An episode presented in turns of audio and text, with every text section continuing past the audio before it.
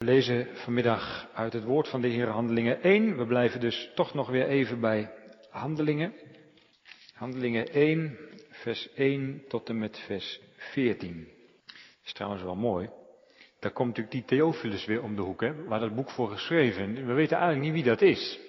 Maar als je nou dat, dat slot weer even in je gedachten neemt, hè, Paulus die dus in de gevangenis eh, vrijmoedig het woord verkondigt, dan is dat hele boek eigenlijk een voorbeeld daarvan. Want stel nou dat Theophilus een, een christen is, die eh, de Heer lief gekregen heeft, maar zich afvraagt wat het nou precies is en hoe die moet leven als christen. Dan, dan is het boek Handelingen dus een getuigenis voor een jonge christen om te leren leven eh, met de Heere God. Maar het zou ook kunnen zijn dat Theophilus eh, een overheidsdienaar is die misschien niet geheel vijandig gezind is tegen het christendom, maar toch wel eens wil weten hoe dat zit. En dan is het hele boek Handelingen dus eigenlijk, net zoals wat Paulus doet voor, voor de keizer, een, een vrijmoedig getuigenis van nou, dit is de Heer Jezus. En, en zo zit het in elkaar. Nou, goed, dat nog even ten overvloede. Handelingen 1, vanaf vers 1. Het eerste boek heb ik gemaakt, o Theophilus, over alles wat Jezus begonnen is te doen en te onderwijzen tot op de dag waarop hij opgenomen is nadat hij door de Heilige Geest aan de apostelen die hij uitgekozen had, opdrachten had gegeven.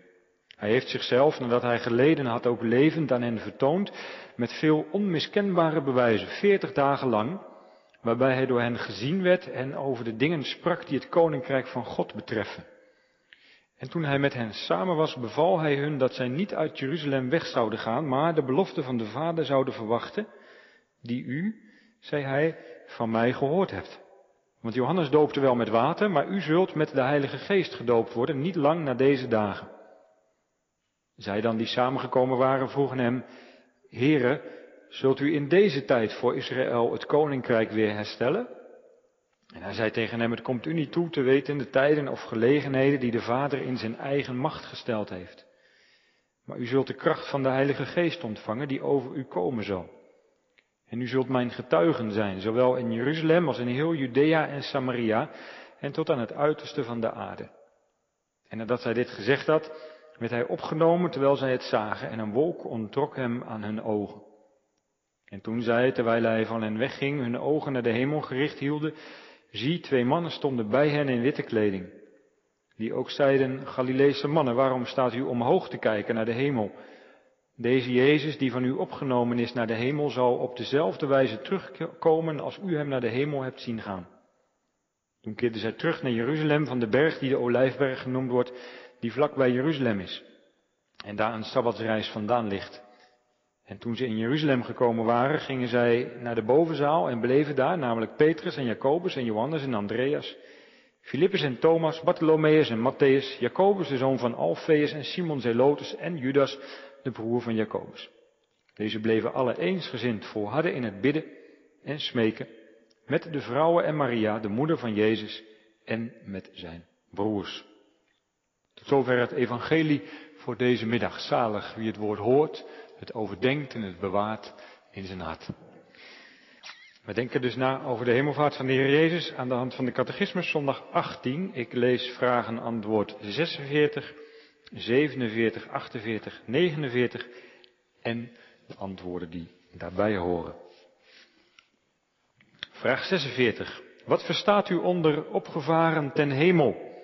Het antwoord luidt dat Christus voor de ogen van zijn discipelen van de aarde in de hemel is opgenomen en daar ons ten goede is, totdat hij wederkomt om te oordelen de levenden en de doden. Is Christus dan niet bij ons tot aan het einde van de wereld, zoals hij ons beloofd heeft? Christus is waarachtig mens en waarachtig God. Naar zijn menselijke natuur is hij niet meer op aarde, maar naar zijn godheid, majesteit, genade en geest wijkt hij nimmer van ons. Worden dan de twee naturen in Christus niet van elkaar gescheiden, als zijn mensheid niet overal is waar zijn godheid is? Volstrekt niet, want omdat zijn godheid door niets kan omsloten worden en alomtegenwoordig is, volgt eruit dat deze wel buiten de door hem aangenomen mensheid is, maar toch ook in de ene persoon daarmee verenigd blijft. Welk nut heeft de hemelvaart van Christus voor ons? Ten eerste dat hij in de hemel onze voorspraak is voor het aangezicht van zijn Vader. Ten tweede dat wij in Hem ons vlees in de hemel hebben als een betrouwbaar onderpand dat Hij als het hoofd ons, zijn leden, ook tot zich zal nemen. Ten derde dat Hij ons zijn geest als tegenpand zendt, door wiens kracht wij zoeken wat boven is, waar Christus zit aan de rechterhand van God en niet wat op de aarde is. Um, jongens en meisjes, dit zijn er aardig wat. Vragen en antwoorden. Uh, zes, weer 1, 2, 3, 4. Vier vragen en antwoorden. En ik weet niet, oh ja, jullie hebben je Bijbel nog voor je. Kijk eens even bij de opstanding. Dat is uh, vorige week zondag 17. Hoeveel hebben we er daar? Eentje. Vraag en antwoord 45 over de Pasen. Wat natuurlijk best wel iets heel bijzonders is. Dat iemand opstaat uit de dood. Dat bedenkt niemand. Maar dat is één vraag en één antwoord. En de hemelvaart. Nou, ook niet gelijk het makkelijkste om te begrijpen dat, dat iemand van de aarde naar de hemel gaat en wat dat nou precies is. Maar daar heeft de catechismus vier vragen en antwoorden voor nodig. Waarom? Dat heeft te maken met een ruzie. Een ruzie tussen Calvijn en Luther. Luther zei, die hemelvaart, dat betekent dat de Heer Jezus naar de Heere God is gegaan. En dat betekent dat de Heer Jezus helemaal als God geworden is. Op deze aarde had hij een lichaam, maar toen hij naar de hemel ging, ging hij niet met zijn lichaam ergens naartoe, maar zijn lichaam werd alomtegenwoordig. Zoals je een suikerklontje hebt, als je het op het aanrecht ligt, legt, dan is het een suikerklontje. Maar gooi het in een kopje thee en je roert een beetje, dan blijft er niks van over. Maar ga je daarna die thee proeven, dan proef je die suiker wel degelijk. Nou, zei Luther, zo is het ook met de Heer Jezus. Uh, zijn lichaam is opgegaan in de Heere God en de Heere God is overal. En Luther zegt, dat kan ik ook wel bewijzen. Want als wij aan het avondmaal zitten en wij zien dat brood gebroken worden en die wijn vergroten, dan gaat het over de Heer Jezus. En het is heel apart, maar juist als we aan het avondmaal zitten, dan merken we heel vaak dat de Heer Jezus heel dichtbij is. Nou, daar heb je het. Want wij vieren het avondmaal in Wittenberg, maar in Utrecht vieren ze ook avondmaal. En als de Heer Jezus een lichaam heeft, kan die niet overal tegelijk zijn. Als op zondagmorgen het avondmaal wordt bediend. Maar als de Heer Jezus net als God alomtegenwoordig is, dan is het logisch dat wij onder het avondmaal zijn nabijheid extra ervaren. Calvin was het daar helemaal niet mee eens. En zei nee, als ik Lucas lees, handelingen 1, dan gaat de Heer Jezus met zijn lichaam naar de hemel. Die wolk, die neemt hem op en hij gaat naar de hemel der hemelen. Zeg maar, buiten onze kosmos. Daar waar God woont. Nou, zegt Luther, ja, ik snap wel dat jij dat erin leest. Maar dan is de Heer Jezus toch ontzettend ver weg. En dat is toch helemaal niet leuk. En dat is toch ook niet hoe we het in de Bijbel lezen.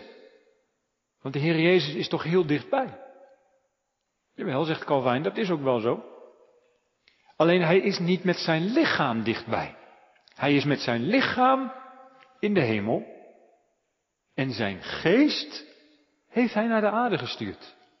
En inderdaad, als wij aan het avondmaal zitten en wij denken aan de Heer Jezus, dan, dan gebeurt het ook wel eens, of heel vaak, dat wij dichter bij de Heer Jezus zijn dan anders.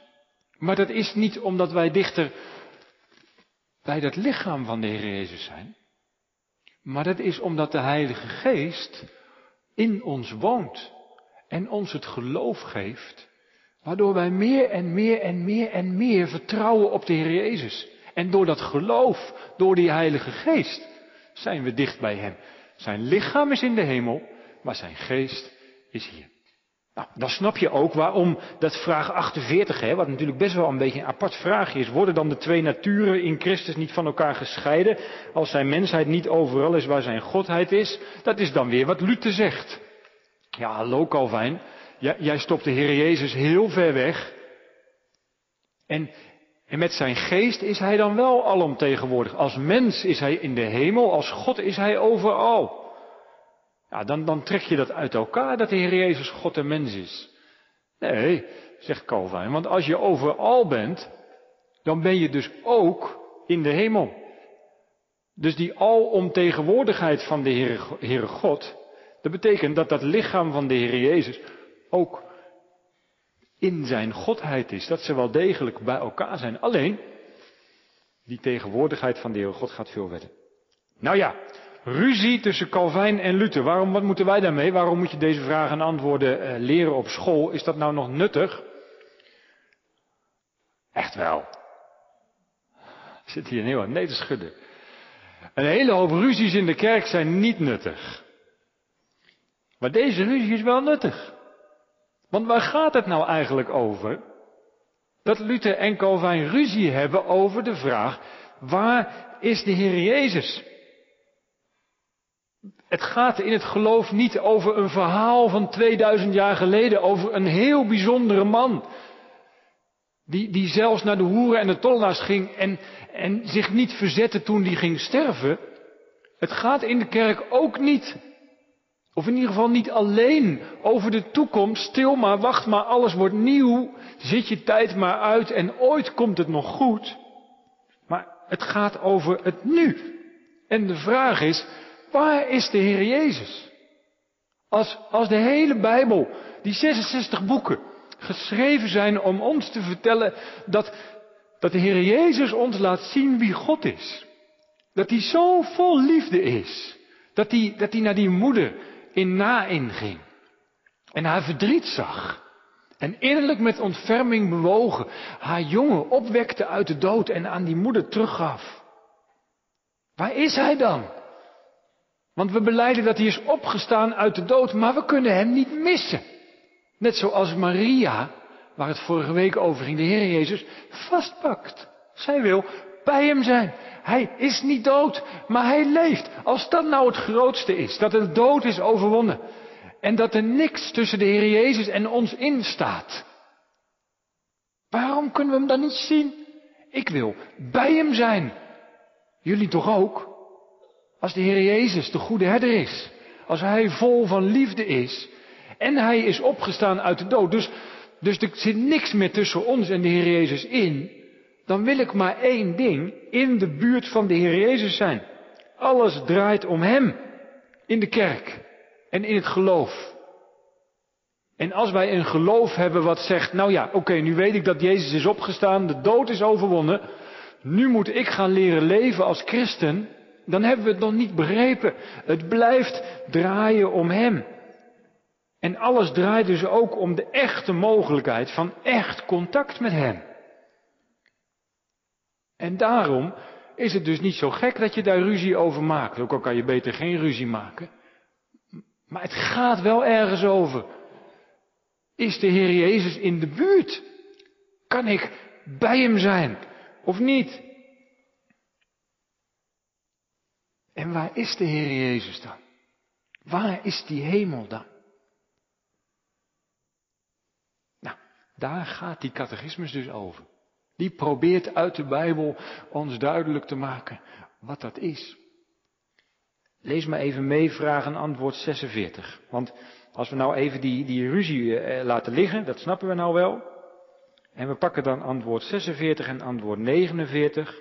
Dan gaat het volgens mij over hoe komen wij nou heel dicht bij de Heer Jezus? Wat verstaat gij onder opgevaren ten hemel? Antwoord 46, dat Christus voor de ogen van zijn discipelen van de aarde in de hemel is opgenomen. En daar ons ten goede is. Totdat hij wederkomt om te oordelen de levenden en, de doden. Dus de Heer Jezus is van de aarde naar de hemel gegaan. Dus de catechismus kiest partij voor Calvijn, dat zie je. Um, maar daar gaat het nou om.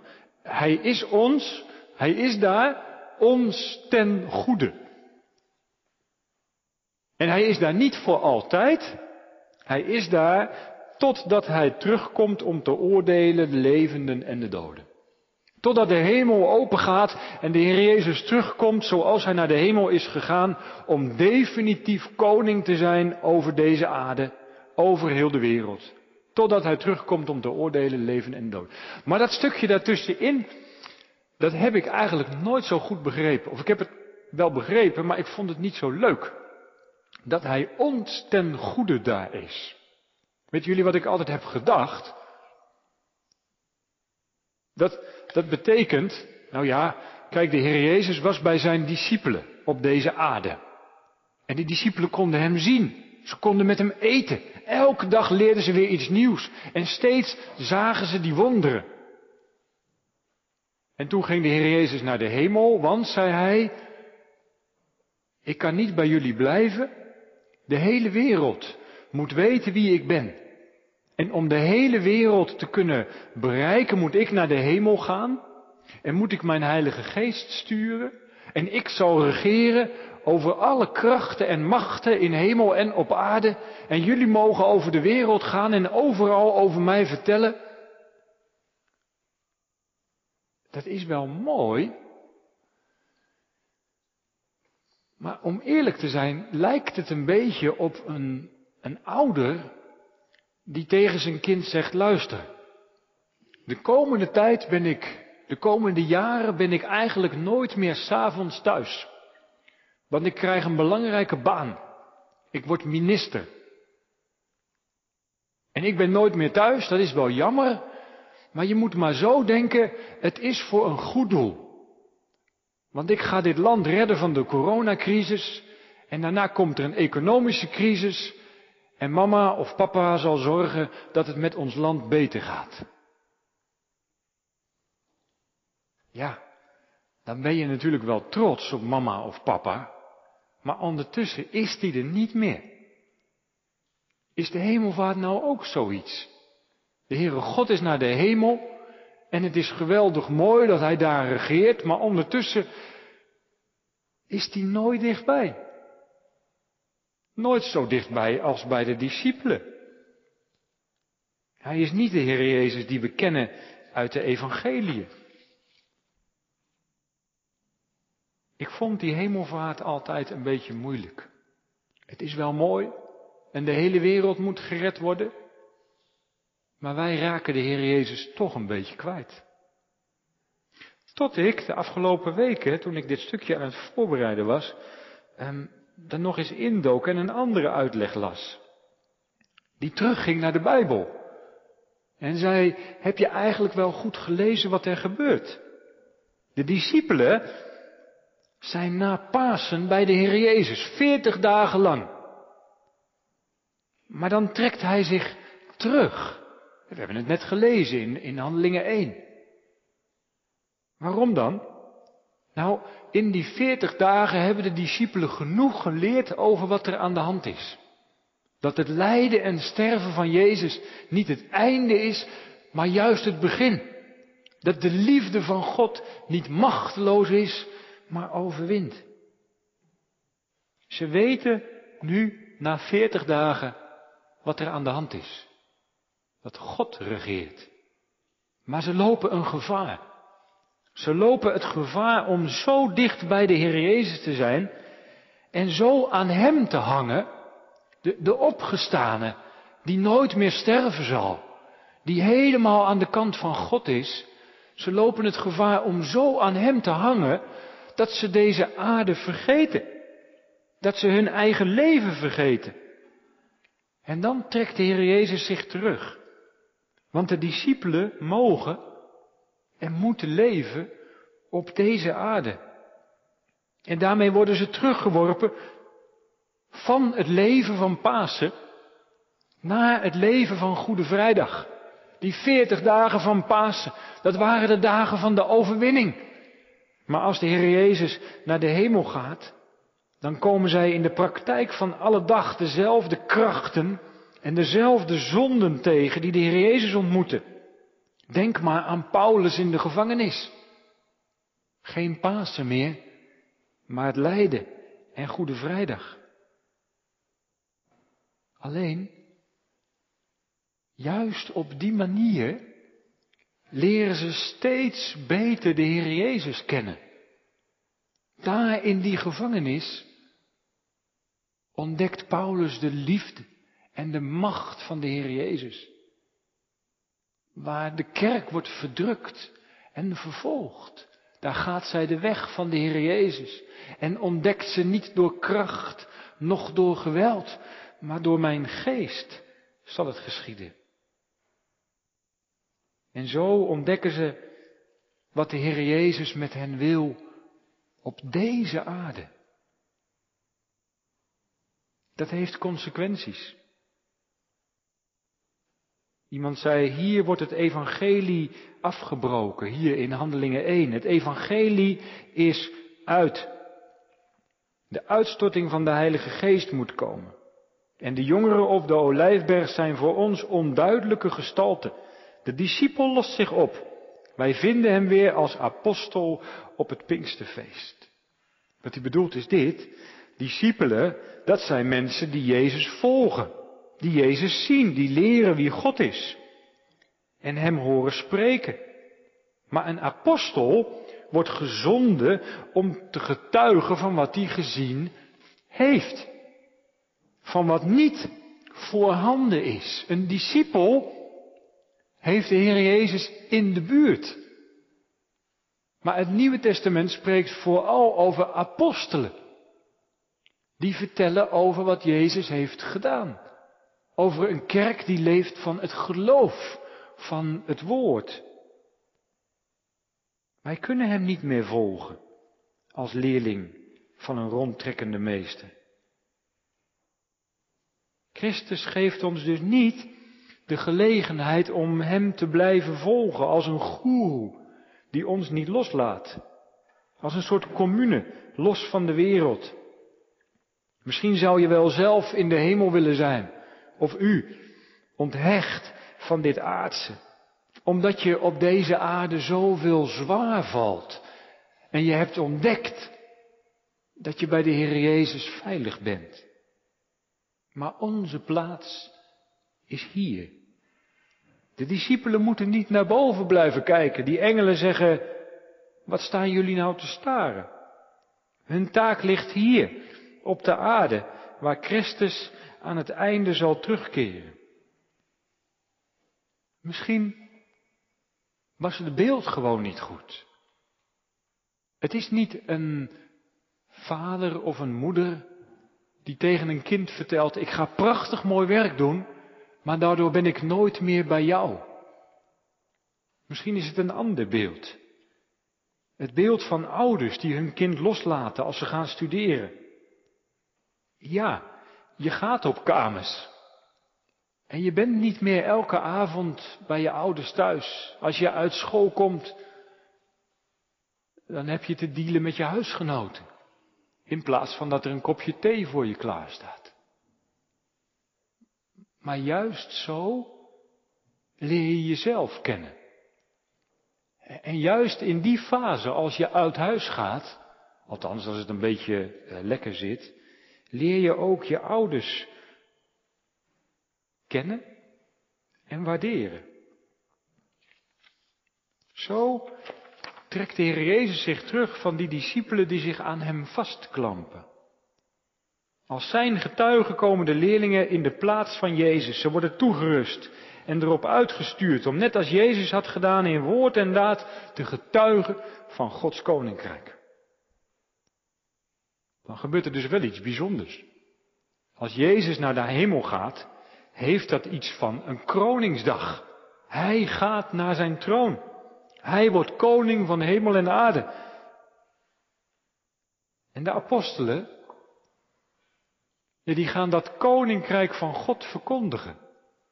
Maar ze moeten ontdekken dat dat koninkrijk steeds weer weerstand oproept. Dat de weg van dat koninkrijk weerloos is en een kruisweg blijft. God zet ook na Pasen zijn wil niet door met dwang en geweld. Hemelvaart brengt de apostelen dus terug in de wereld, de wereld van het kruis.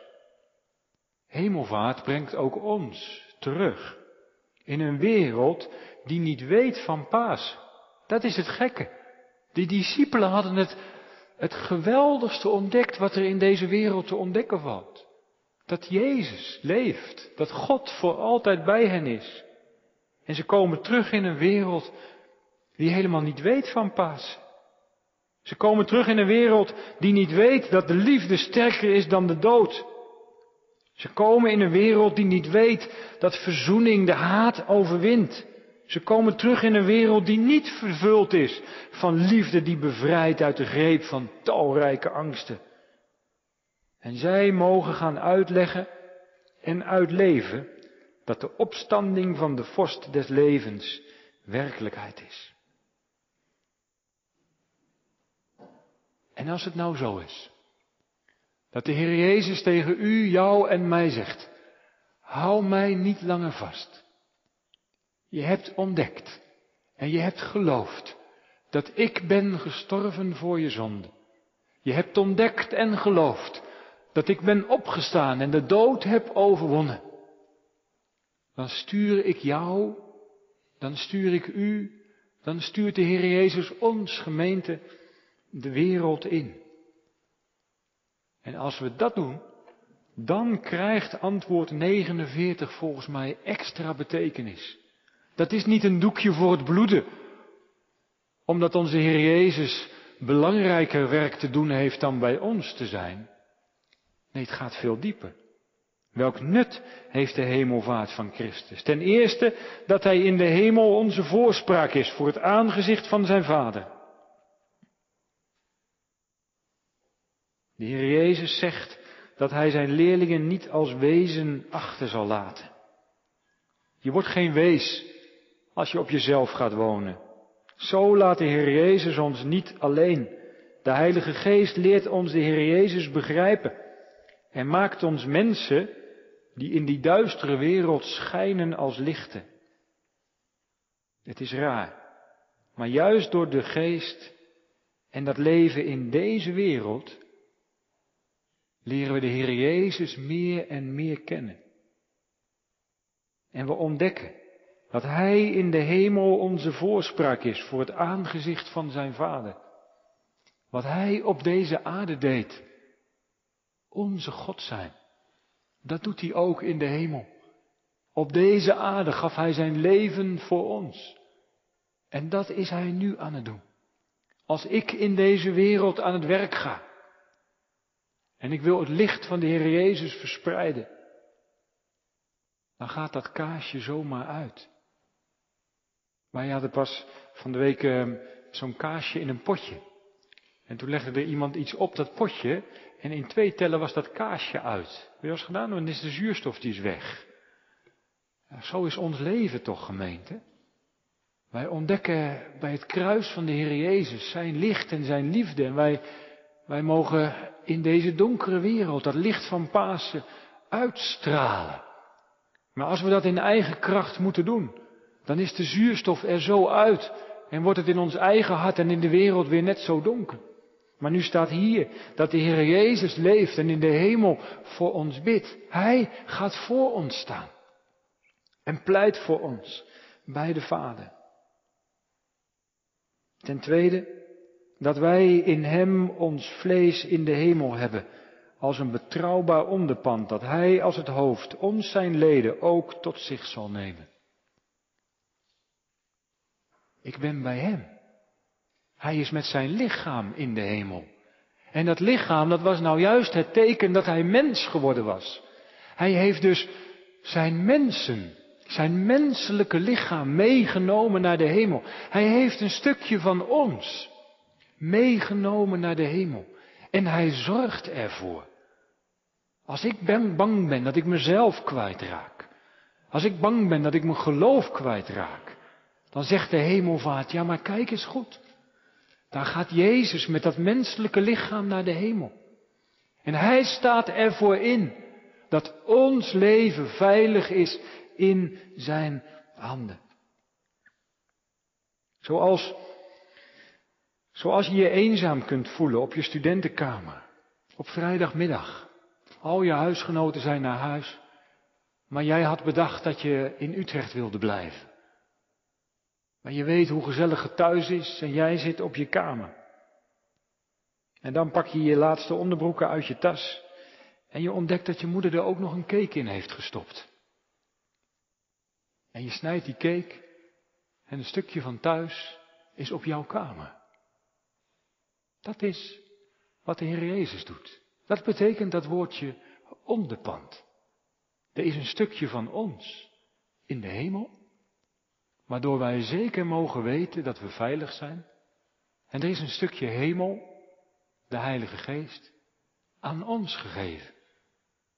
Zodat als de Heer Jezus ons in deze wereld stuurt, die niet weet van Pasen, als Jezus ons in deze wereld stuurt en wij, en wij al ons geloof kwijtraken, dat onderpand uit onze weekendtas pakken.